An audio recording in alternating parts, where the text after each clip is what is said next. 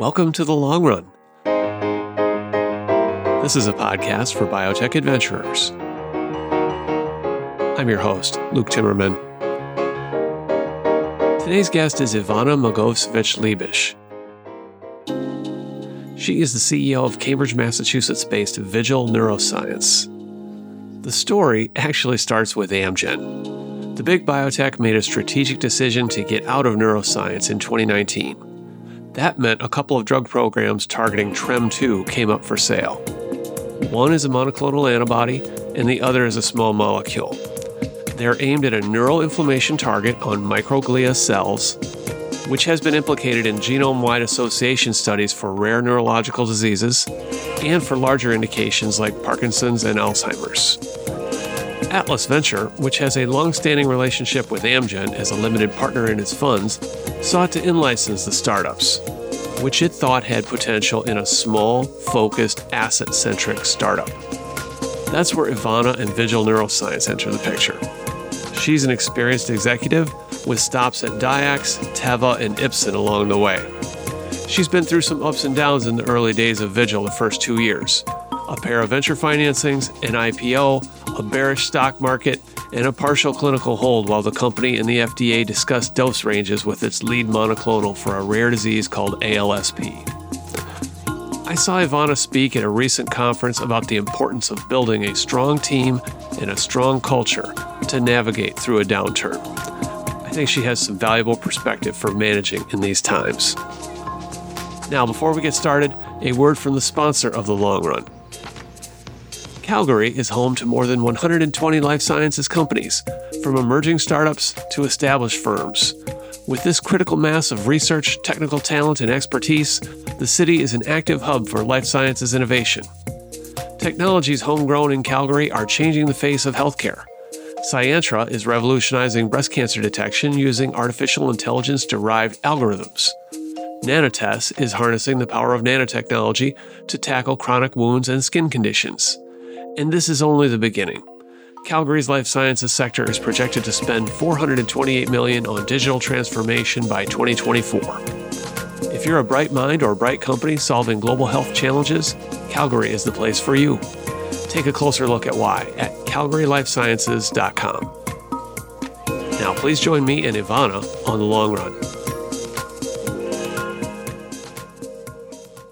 Ivana Magovcevic-Liebisch, welcome to The Long Run. Thank you, Luke. I appreciate the time. So, Ivana, I've uh, had you on my list as potential guests for this show since uh, you came out of stealth mode with Vigil. I believe it was back in December of twenty twenty uh, with this idea for precision neuroscience. Uh, we haven't seen a whole lot of that concept um, in action. We, we've seen the precision medicine concept in action in oncology, not so much in neuroscience. So I'm, I'm excited to learn more about it uh, here in, in an hour with you today. Sounds great. So just to get started, uh, I'd like to know a little bit about you. Um, where, where does your story begin? Where are you from? So I was originally born in uh, Belgrade, Serbia. I was Yugoslavia back then. Um, and I came to the U S to go to college. I was one of those scholarship kids. My father dropped me off uh, and said, good luck. And I've been in the States um, ever since. So right now going on uh, about thirty-seven years. Wow, Belgrade. So um, um, I know I don't want to be rude, but uh, what years are we talking about when you were growing up there? So I was born in sixty-seven. So we're talking about sixty-seven to about eighty-one. And then when I was fourteen, my father decided to move us out of Yugoslavia and moved us to Portugal, where I went to American high school in Portugal, actually from eighty-one to eighty-five. And then, as I said, as a full scholarship kid, landed in actually the Wheaton College right outside of Boston in nineteen eighty-five. Okay. But now those years were... Um... peaceful in the former yes. Yugoslavia, right? Yes, yes, they were actually. I had a wonderful childhood. My mother was an accomplished chemical engineer. My father was a businessman. Uh, they always encouraged me to approach my life and career with focus and tenacity. I think my father was a bit of a visionary. I think he knew that even though we were living extremely well in the seventies in Yugoslavia, that it was due to the amount of money that U S was pouring into an economy that was not sustainable, and his uh, vision was to get us out of there and uh, provide us with other opportunities. And um, he traveled. He had the privilege to travel to the U S um, and really loved the country and the opportunities. And that was kind of his goal in life, is to make sure that both my sister and I ended up here. Uh-huh. And is your sister younger or older? She is younger, and she's also here. Uh, she lives not far from me. She is a clinical psychologist. Huh. So um, what kind of school did you attend? Um, at both, uh, you know, starting out and then in Portugal? So in Portugal, I went to an international American International High School of Lisbon, uh, which was great because it was an extremely diverse school, small school. Um, when I came in ninth grade, I actually barely spoke English. Uh, so it was an interesting few months to get up to speed. But uh, by the time I finished, I was valedictorian of my class. And then, as I mentioned, I went to Wheaton College undergraduate, got my uh, bachelor's um, in of uh, arts in chemistry and biology. And then from there, went to do a PhD at uh, Harvard. And then ultimately uh, decided that I was really, really interested in how we translate science into medicines for patients, and decided to go into patent law. And then ultimately patent law led me to biotech, where I've spent about a quarter of a century now. Hmm. Now, when did you first kind of get the uh, the bug for science? Uh, was this early on? Yeah, it was. It was actually in in, in high school. Um, it's when I really got interested in science. I had an amazing biology teacher, um, and I really wanted to explore it further. And then obviously I, in college, I really had an opportunity. It was a small college to um, have my um, kind of classes tailored to where my Uh, interest, and this was when the whole biotech field was exploding. Um, I actually did uh, an internship in my senior year in college at Genetics um, Institute, and just really developed a love for science and genetics. And actually, my PhD was in human genetics at Harvard. How, how did you end up coming to Harvard, um, and and what was that um, transition like for you?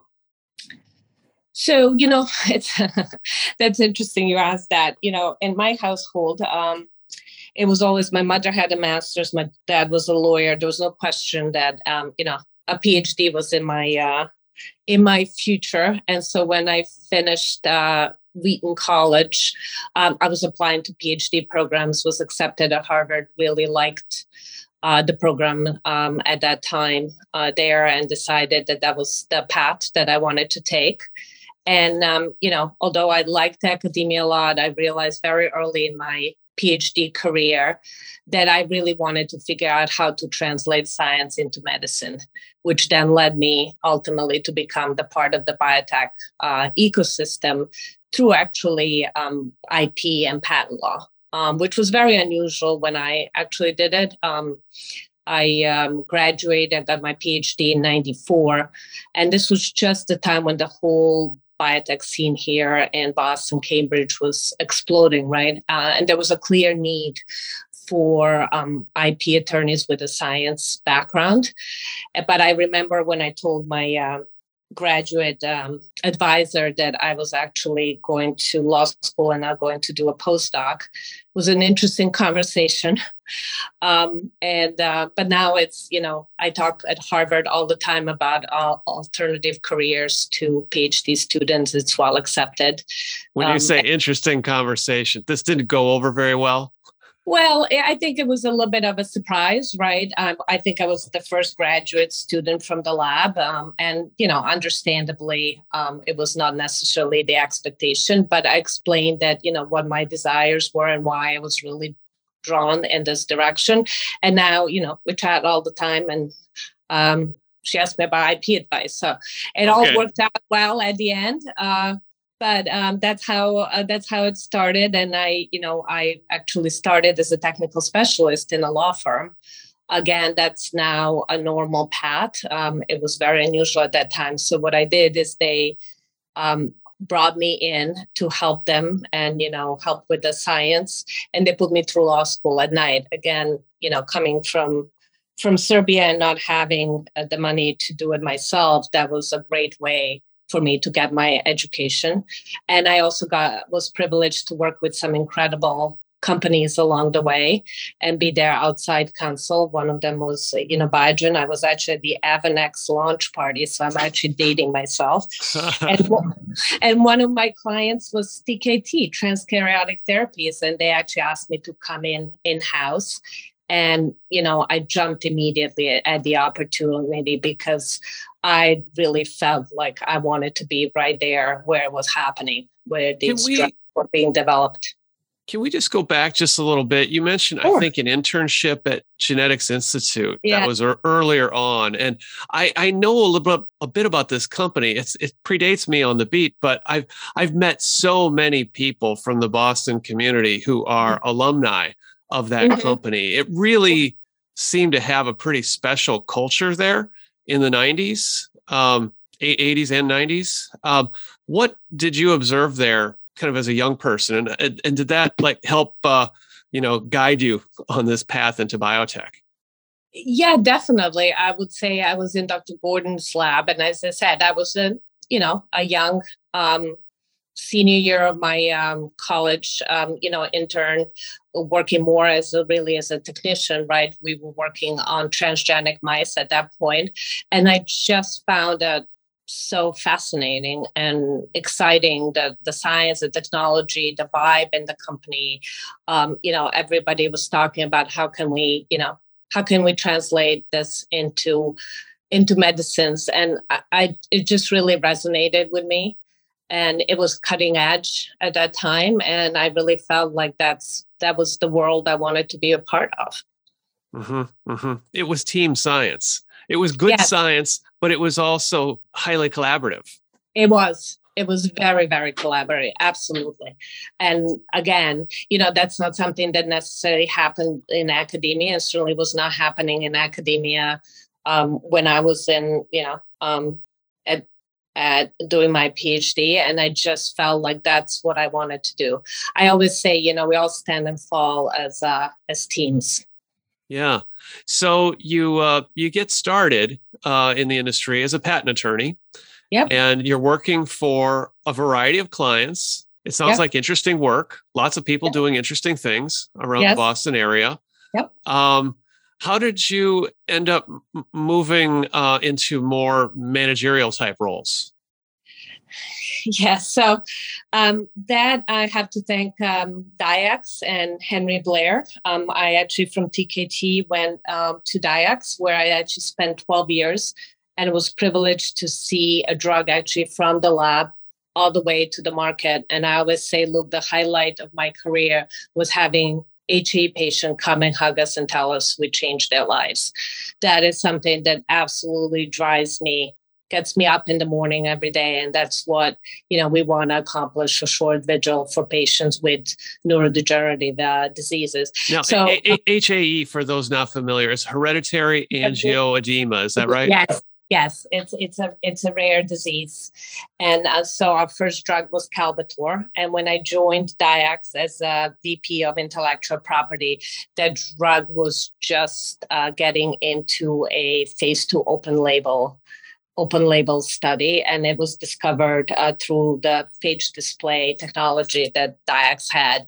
And you know, the beauty of a small company, and at that time, you know, when I joined, I think Dyax was maybe, maybe seventy, eighty people, is that you can do a lot of different things and you get exposed to a lot of different things. And obviously I P was critical to Dyax's success because, uh, you know, phage display was critical to uh, the, the business strategy of the company, not only to use it for our own internal development and development of, you know, important medicines, but also we knew that the technology was so powerful and that there was no way that we could f- explore the full potential of that technology on our own. And we really wanted to make sure that we uh, allowed others to uh, use it as well. But in order to that to do that, we had to have a freedom to operate. And um, phage display was a patent minefield at that point. And so I spent the first couple of years really helping uh, get all the cross-licensing, get the freedom to operate, help, you know, really design and that um, library that we had, which was ultimately the best in the industry. It was a fab phage display library with Doctor Bob Ladner. And that became a licensing and funded research business that Dyax had that had seventy-five licenses and collaborators.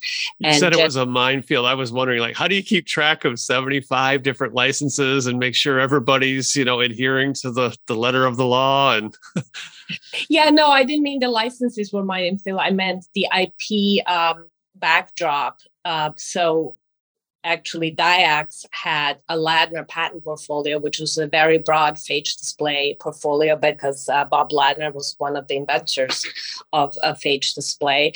And so we kind of had uh, a broad I P that everybody else needed in order to practice phage display. But we wanted to go into antibody phage display. And there, there were a lot of I P from other companies. And so rather than fight, which some of them were doing at that point, my My point, my view was, look, there is plenty of opportunity here for everybody.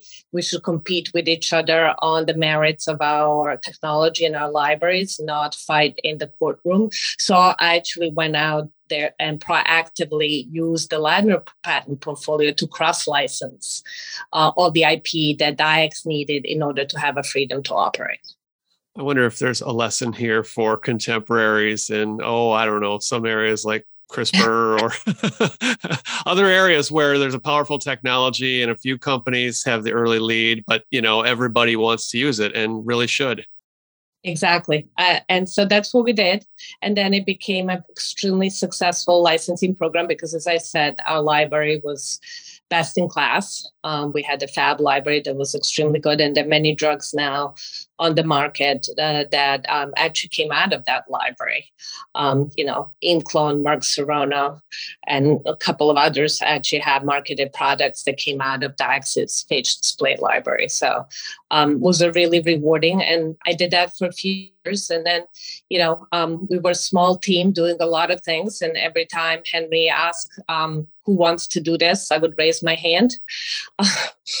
and um, I, you know, I went from being a V P of intellectual property to general counsel, and then ultimately chief business officer, and at the, you know, toward the end, a chief operating officer responsible actually for commercialization of our first product, which was Kalbitor. Ivana, this is an important point. You said when there were opportunities to um, stretch beyond, say, your comfort zone or the things you had done previously, yeah. you raised your hand. And and I don't, I think this is something that, you know, doesn't always come naturally for people. Um, yep. You hear you hear it especially with women.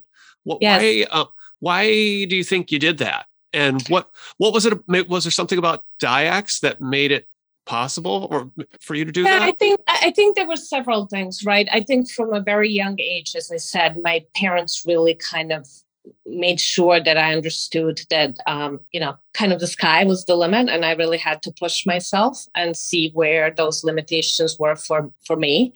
Um, you know, um, my mom uh, used to say to me, you know, shoot for the moon, because even if you don't make it, you're going to be among the stars. Um, and so that's something from a very young age that I was taught. Uh, my father had only uh, two daughters. So I think we were in a certain way treated like, Uh, you know, boys.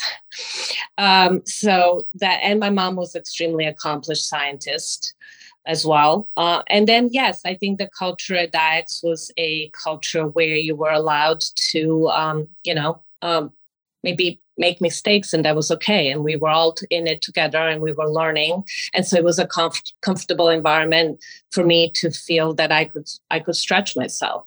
And I do, uh, I do spend a lot of time now um, talking to women about this point, because to your point, I think a lot of people are not comfortable doing that, especially women.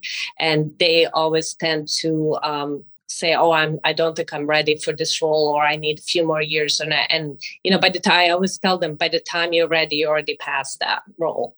So continue to stretch yourself. It certainly has been very valuable for me in my, in my career, learned tremendously um, through those, you know, yes, I have a lot of scars on my back uh, to show for the twenty-five years in this industry, but it's been an incredible experience, an incredible opportunity. And again, you know, I had an incredible mentor in, in Henry Blair, who, you know, um, really was all about what can you do, not, you know, who you are, how old are you, or what degrees you have. So, um, phenomenal experience for sure.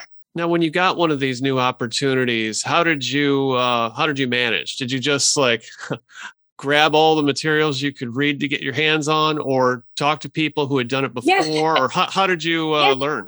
Yeah, well, certainly when I became the general counsel, I made sure that I was surrounded by people um, who knew what they were doing, right? Um, I always had um, my uh, outside counsel to rely on.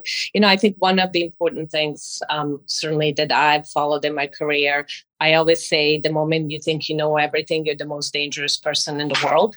So, you know, knowing what I knew and knowing not what I didn't know, surrounding myself with people who had the experience, and not being afraid to ask and ask questions, and also not being afraid to say, you know what, I don't know, but I will go find out and I'll be back to you. And that served me extremely well. So as a as a as a general counsel, that was certainly how um, and you learn learned on the job. I had, you know, some very interesting experiences as a general counsel. Um, and um, in my in my career, you know, things I thought I would never have to deal with in a biotech environment, but I certainly did. And um, you know, with the right advice, um, and you know, sometimes most, a lot of things are also common sense. Uh, it worked out. Uh, it worked out really well. And then, yes, as I took more opportunity and different kinds of opportunities, again, always had kind of a group of people that I surrounded myself with that I could always reach out to and talk to, and um, ask questions if I had them. When you say things that you didn't think you'd have to deal with in a biotech company, can, can you say a little more? Like, are you talking about like person personnel type things, yeah, weird exactly. things? Exactly, exactly. Things like that. You know, not you just, patent law. no, no, not patent law. No, that that I had uh, pretty well uh, under my belt. No, um, but yes, certain, you know, things that you just never think you would experience, but you do, and you get through them, and and it all ultimately works out, uh, works out at uh, at the end. But yeah, um, one day, look, maybe I'll talk to you about writing a book. Okay, uh, about twenty-five years in this industry. Okay, so um, you, I, I know you did a, a stint at uh, Ipsen after uh, Dyax, um, and then you came to Uh, Atlas. So this is like making the move to entrepreneurship. How did you um, decide that, you know, maybe you wanted to do one of these startups and and uh, start it from from scratch? Uh, I, I actually did. And by the way, between Dyax and Ipsen, there was also four years at Teva. Um, oh, okay. I ran in global business development on the specialty side. I was actually hired by Jeremy Levin to kind of help him move the Titanic in a different direction. Uh, they were a generics company with Copaxon, and uh, you know, they had so a lot of money, and Jeremy had a vision of building a business, you know, that was a specialty innovative business based uh, around Copaxon, and that's what I was brought in uh, uh, to oh, do. So wow. I spent Jeremy's a great guy, F- form, former yeah. guest on the podcast. And he reminds me, one of the few people to go from one of those really big companies back to a, yes. a biotech startup, and, and yes. proud and happy to do so. Yes, I think he shares my passion of, uh, you know, really are trying to build something from scratch and create medicines for patients, doing it quickly, right? Because some of these patients cannot wait. And so we got to do a lot of things with a sense of urgency, which just does not necessarily exist in larger companies. Um, and so, yes, so I spent several years at Teva and then um, at Ipsen in more of a B D strategic roles. And yeah, look, I was really missing that uh, small, agile, you know, ability to pivot quickly, ability to really build a team from scratch, ability to uh, set the right culture uh, from the beginning, because um, I believe it's all about the people and the culture. Um, and um, so that's why I decided when, you know, COVID hit and had the opportunity to reflect on my career and think about what it is that really motivates me, I realized that this was something that I really wanted to do. And um, I had the privilege to partner with Bruce Booth and Atlas to bring uh, two amazing assets out of um, Amgen um, and start Vigil in the summer of twenty twenty. Calgary is home to more than one hundred twenty life sciences companies, from emerging startups to established firms. With this critical mass of research, technical talent, and expertise, the city is an active hub for life sciences innovation. Technologies homegrown in Calgary are changing the face of healthcare.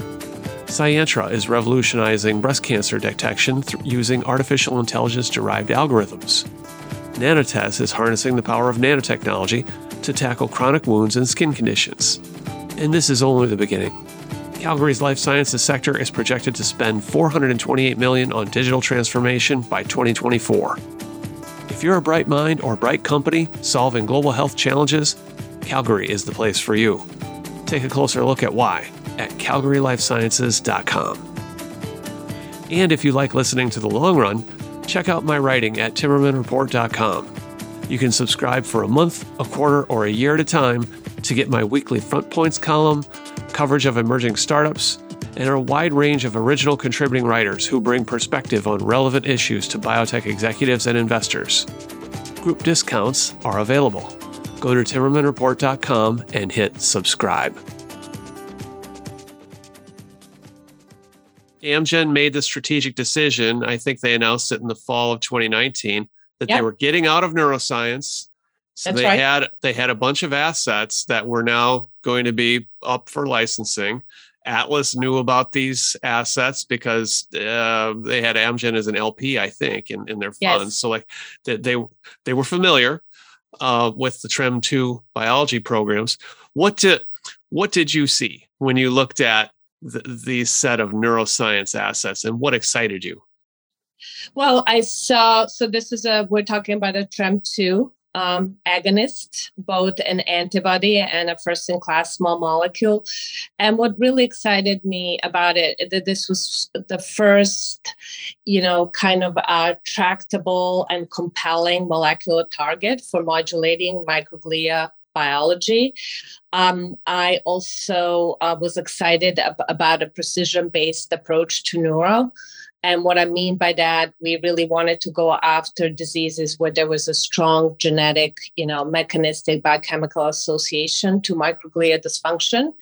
Um, and also it was a, our first indication is a rare disease. It's a rare neurodegenerative disease. And, uh, you know, I have a passion for Uh, rare diseases that comes from my days at T K T and Dyax.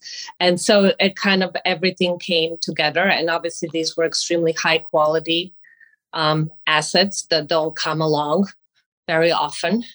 Um, and so I felt like that I could build a team and, um, you know, try to really deliver something for, for these patients. And that's what uh, made me ultimately decide to move in this direction and help Bruce in license these and then go from there to build uh, to build the team. So actually our two-year anniversary is on July tenth of this year.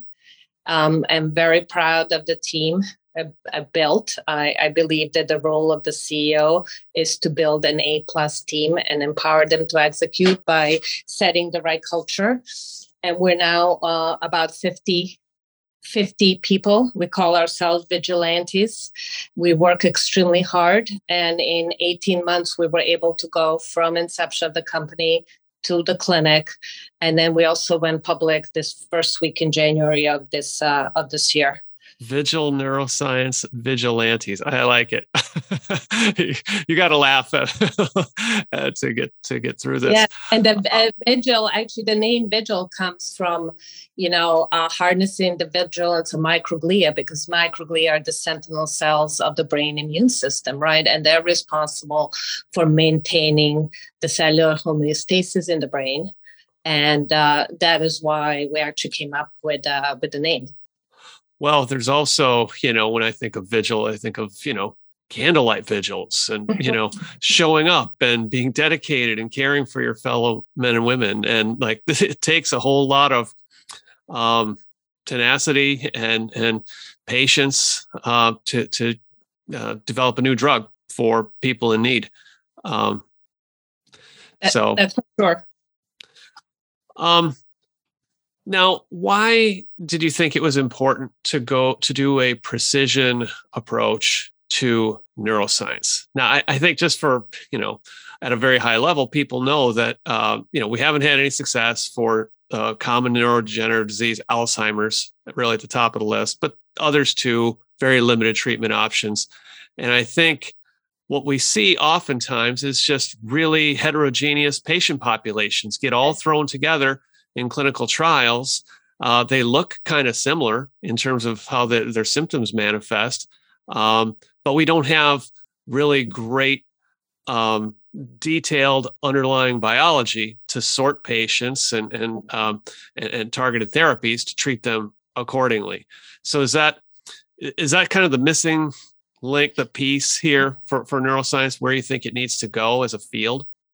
Yeah, I, I look, we believe that precision medicine holds an enormous potential in the treatment of neurodegenerative diseases. You know, in the contrast to the traditional kind of one drug fits all approach, this approach allows us to drive into the primary drivers of the disease. Um, and we, we've seen that, right, be very successful in oncology. For example, in Alzheimer's disease, um, which is the most common form of dementia, and is, is a highly, as you mentioned, heterogeneous disease, the precision medicine approach takes into account individual genetic variables and factors and can ultimately lead to more favorable, we believe, patient outcomes. And, you know, we strongly believe that microglia biology is becoming a new frontier for C N S uh, drug discovery, where there is a very strong evidence of genetically linked microglia dysfunction impacting both small and large patent, uh, patient populations, right? And so we are taking that approach, um, and we we really want to follow the genetics, because we believe that that helps us, you know, minimize the downstream translational risk, but even more importantly, gets us to that proof of concept really quickly. What do, I think the, what do the normal microglia cells do in a healthy person, and how do they sometimes go awry? Right. So um, the T R E M two is a cell surface receptor on microglia. It's a key environmental sensor in the brain. It's actually the receptor that senses the damage. Um, and it does then transduces the damage to another membrane protein called D A P twelve, and ultimately through phosphorylation of, of Syk, drives a number of these downstream processes that help maintain the homeostasis in the brain. We know that T R E M two is critical for C N S uh, function is because there is direct evidence that comes from human genetic disease. There's actually a disease called Nasu-Hakola, which is an autosomal recessive disease caused by T R E M two loss of function mutation. Um, and this disease results in a devastating neurodegenerative disease. So what T R E M two actually does, T R E M two activation is actually necessary to convert microglia from their homeostatic state to a disease-associated microglia, or D A Ms. And it is these D A Ms that confer a neuroprotective phenotype on microglia, and it is the dams that are actually the ones that are capable of removing the debris and plaques. And so if T R E M two, uh, there's a loss of function, then these microglia become compromised. They're not able to convert into dams, and that leads to accumulation of debris and ultimately to neurodegeneration. Hmm. The debris can roll downhill, so to speak, and accumulate and cause some of that disease you're talking about. Exactly.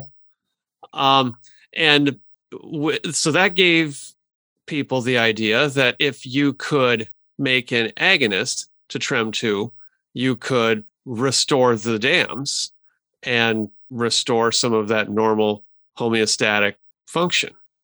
Correct.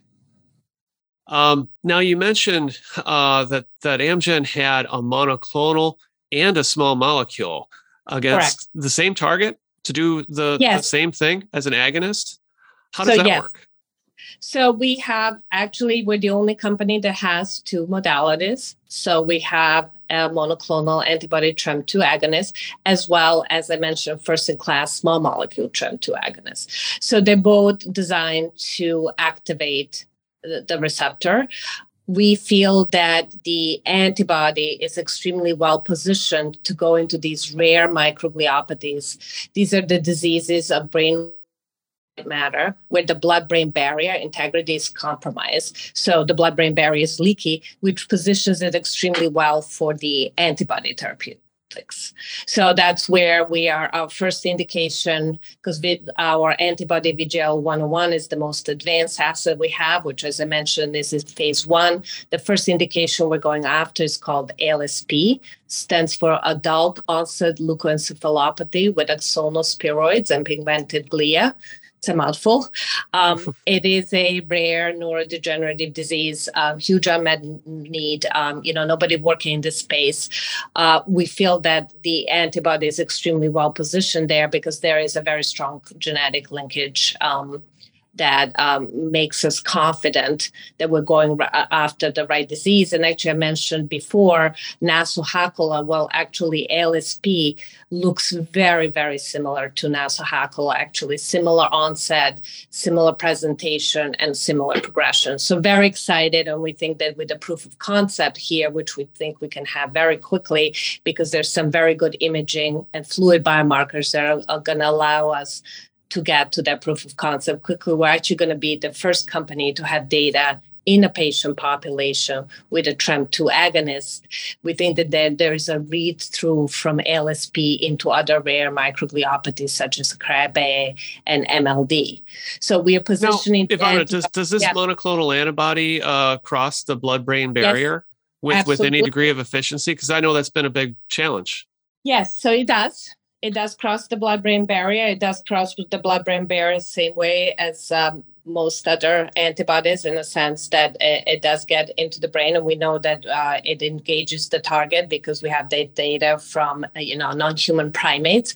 But this is why I'm saying uh, it re- rare microgliopathies make a lot of sense here, because in the areas of active disease, you will have that leakage.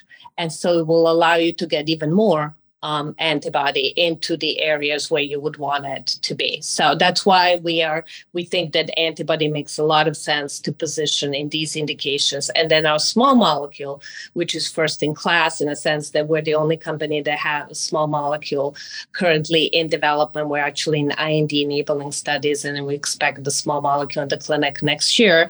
Is it's orally bioavailable, highly C N S penetrant. Uh, this molecule has a differentiated M O A. I mean, it, it results in the same signaling, but it does bind in a different place um, on, on T R E M two, which I think provides us with a lot of option, optionality. We think that that molecule can be a game changer in larger indications, such as, um, you know, Alzheimer's uh, disease.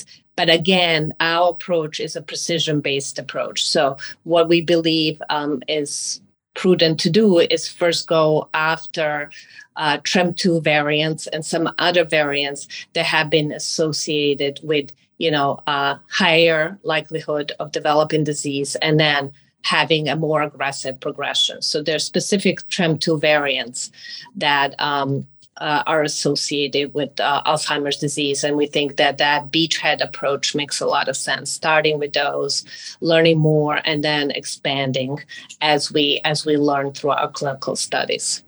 Got it. Got it. Now, I, I know there are a couple of other companies that are working on the T R E M two um, space, Alector and Denali out on the West Coast, but I, I don't know of too many others. Um, it, it, this doesn't, it, are, are there others? Has, has this space gotten more crowded? Um, not that um, I am aware of. I mean, there there's some early efforts that we're aware of on the small molecule um, side, but very early. We understand it's lead optimization from some, you know, private, small private companies. Um, I, I'm not aware of others that are working on the uh, T R E M two outside of the ones that you mentioned. And as I said, we're the only company that has a small molecule that's currently in development. Mm-hmm, mm-hmm. You, I want to come back to something you said earlier about um, the difference with companies being having an A-plus team and an A-plus culture. Why mm-hmm. do you say that? Because I, you know, I've been in this industry for now, as I said, almost twenty-five years, and I've seen it. You know, what um, amazing teams can do, even with the most challenging problems. Um, and I've also seen what, um, you know, what happens if you don't have the right team and the right people and the right culture. And so that's really, really important to me. I always say that, you know, uh, culture eats strategy for breakfast. Ah, uh, the famous Peter Drucker quote. Yes, yes, because it, and it, it is really true. And culture starts at the top. And, you know, the culture that I believe in is that we all stand and fall together as one team. And we have a culture here where we celebrate failures. And what I mean by that is that uh, we are very open, very transparent. We talk about things that are not going well. We talk about experiments that don't work, because the only advantage a small company has over a big company is ability to pivot quickly. And so you really have to have that ability. And the, the way that comes is people are not afraid to talk about things that are not working or are not progressing, and making sure that we can make those pivots, right? Because we know that clinical development is not a straight line. Science is not a straight line. It's twists and turns. And you want to have a team that's agile and comfortable to talk about it. I always say that a cover-up is worse than any crime. Hmm. And, and I also always say, you know, truth to power. Those are really, really important things if you want to be successful in this business. Well, you know, you, talking about startup culture, you got me thinking, um, another important thing is that focus, that intensity, mm-hmm. the fact that you you've got two programs. This is what your company does, and if yes. they if they fail, uh, and and and failure is inevitable. I mean, it'll happen in at some point or another. You're going to have hard times. It's yep. nature of the business. But when it does, like you've got to dust yourself off, pivot, yep. figure it out. Like it's do or die. Like the, the company rides on this. It isn't like a bigger company where maybe you have a dozen other products. Well, the product fails. Well, you know, it happens and people drop it and move on. Like mm-hmm. that that it's, focused yeah, intensity it's about the is why. Yeah, it's about the why, look, right? It's the why that drives us, right? And the why here is helping patients with these diseases, because we can talk about what and how all day, but it's really ultimately the why. And you're absolutely right. There are always ups and downs, and you know, you you you make progress and then you have a setback.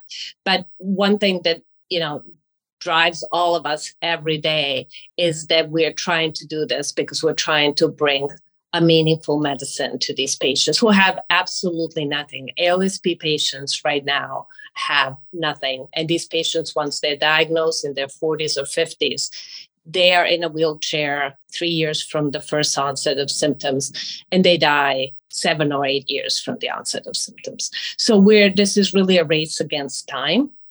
Um, and that's why, you know, I always say we do everything with a sense of urgency, because these patients can't wait. And you have to right, pick up yourself. You've got a small team of people here, and um, they depend on each other to do this really interesting and hard thing that yep. is going to be meaningful for patients if it works. Absolutely. one hundred percent. That's what binds binds your culture together, isn't it? Yes. Yeah. one hundred percent. And, you know, we actually, because we were the first company to ever do anything this, we from day one um, started working on patient advocacy, you know, awareness, K O L awareness.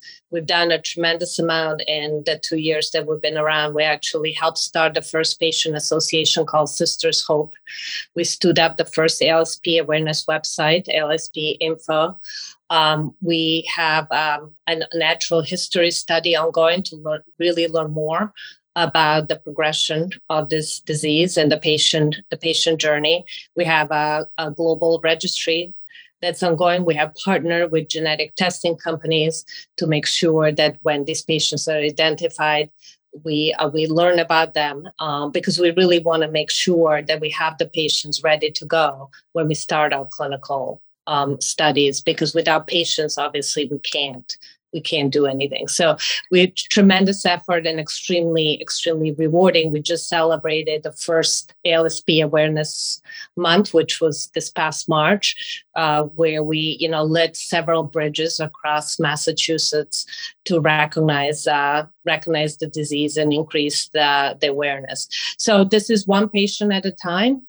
Um, and you're absolutely right. That's what we live and breathe um, every every day.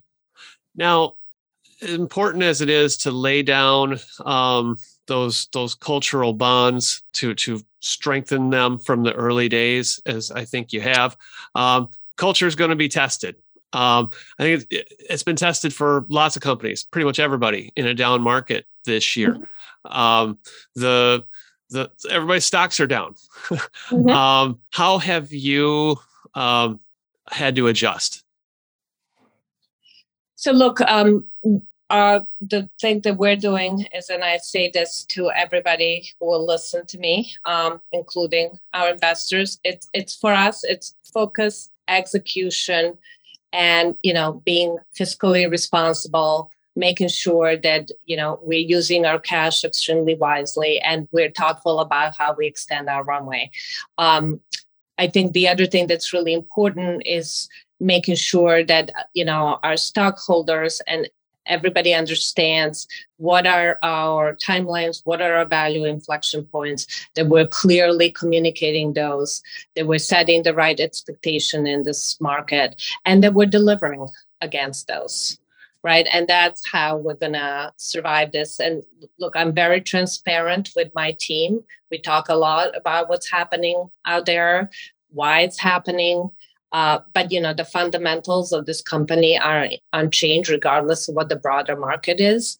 Uh, we've been executing. We will continue to execute. And as I said, that's what drives that team. They ultimately want to bring medicines to these patients. And so we try to focus on what's important and make sure that we have sufficient cash to get through those uh, deliverables and those value inflection points. So we're very thoughtful about where we spend and how we spend.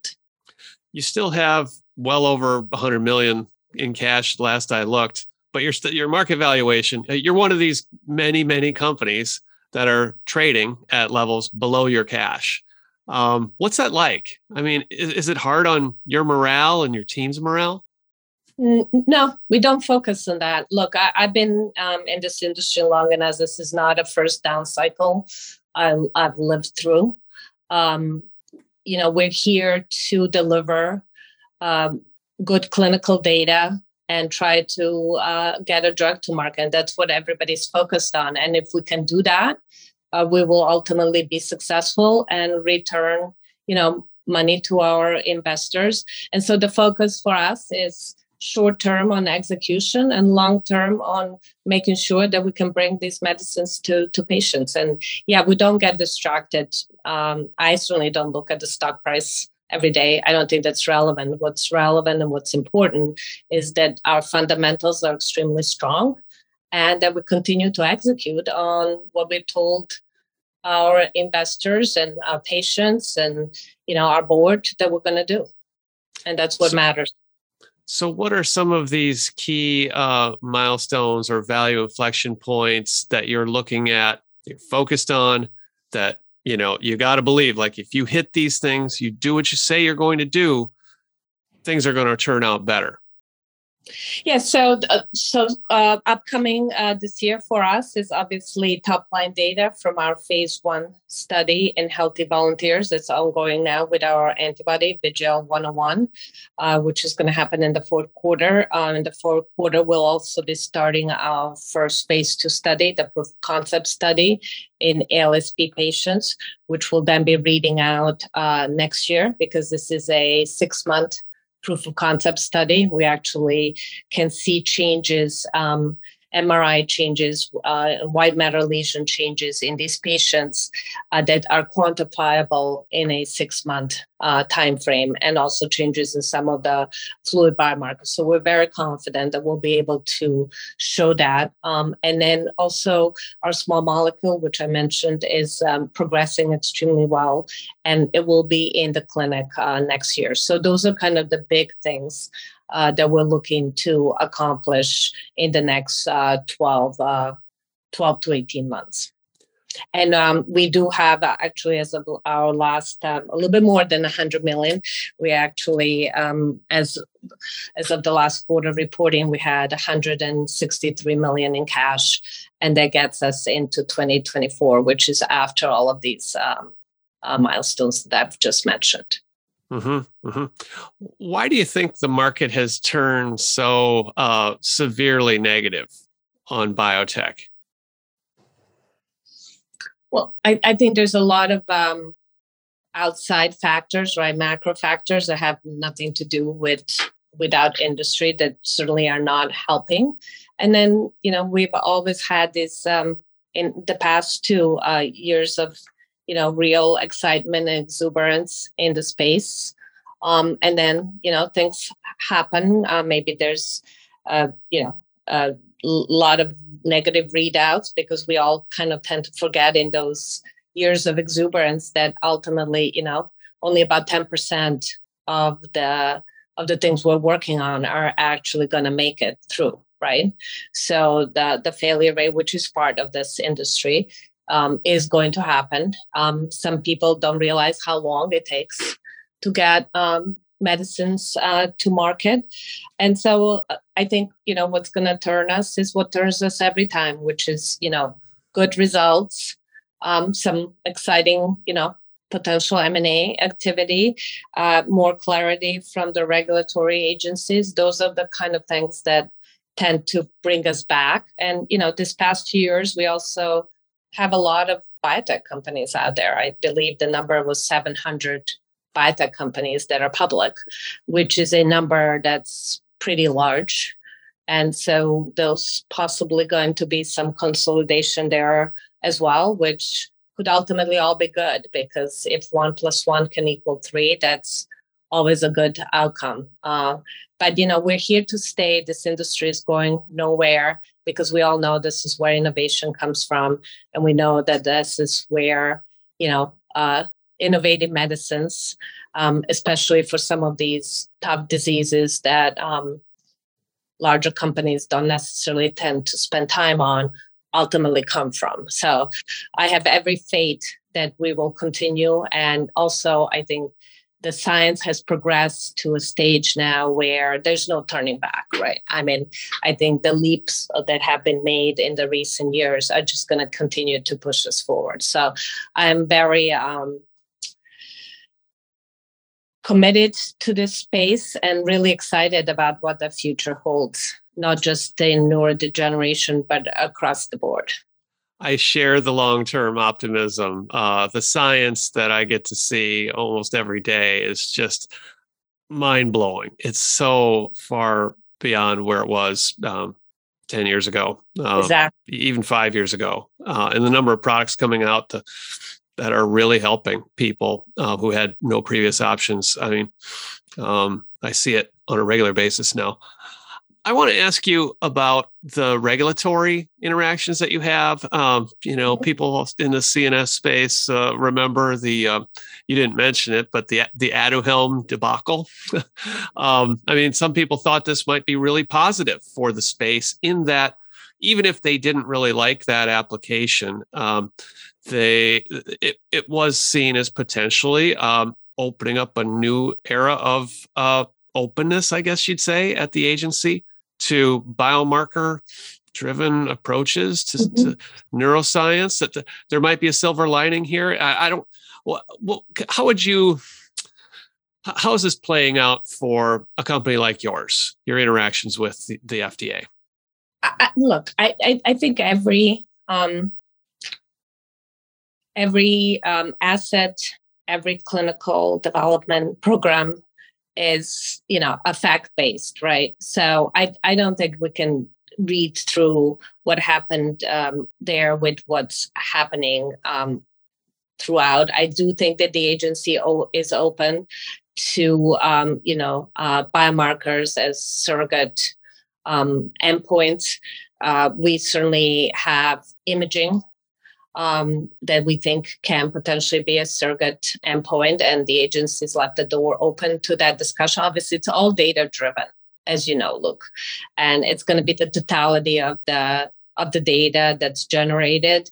Um, so, you know, I think the we have a good relationship with the agency. We plan to continue uh, to have that kind of a relationship. And ultimately, the data will take us where the data takes us, right? Um, and that's why we do these um, do these studies. Uh, and we try to do the best we can to generate the best uh, quality data. So, um, you know, it, these are all individual, driven by individual facts. And I think it it's very dangerous territory to try to say, well, this is what happened there, and therefore this has a, you know, o- overall either positive or negative impact on um, the space as a whole.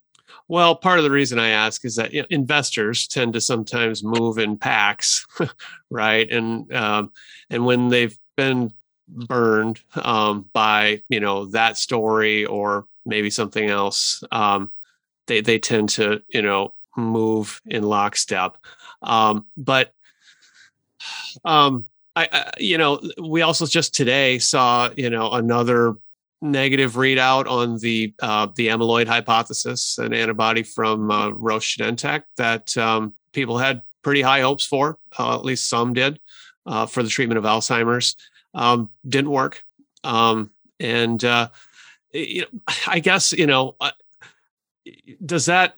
I mean, I guess that could work in a in a positive sense for a company like yours because um, you know that's an area that has drawn a whole lot of time and attention and resources. Um, and there's been repeated failures there. Does this maybe create a little space or openness for some of these more precision uh, biology-based approaches? I absolutely uh, think so. I do think that people are starting to recognize that just like in, as we talked about oncology, I think in neuro, we really need to focus on a precision-based approach. And I do think that people are starting to pay a lot more attention to those kind of approaches and understand that, um, you know, if we want to increase the likelihood of success, we really got to stop thinking that one drug fits all approach is going to work, especially in diseases which are highly heterogeneous. Yeah, I, it's been one of the big stories in oncology uh, over the last twenty years, and and you see it with rare disease as well. It just it's been it hasn't come as quickly in neuroscience, and you know everybody wants wants well, it to brain, happen yesterday. Well, the brain is very complex, and um, it's not easily accessible, so we have additional challenges. But um, I think we're all up for it. Um, and uh, the, certainly the team at Vigil is up for it. And we're going to continue to um, execute on our path. And, you know, but ultimately science will take us where science takes us. Well, Ivana, uh, not to use a bad pun, but to uh, stay vigilant. Well, thank you. I, I wish you well. Yeah, absolutely will. No, thank you. I really appreciate it and really enjoyed this conversation. Thanks for joining me today, Ivana, on The Long Run. Thank you. Thanks for listening to The Long Run, a production of Timmerman Report. Pedro Rosado of Headstepper Media was the sound editor. Music is from D A Wallach. See you next episode.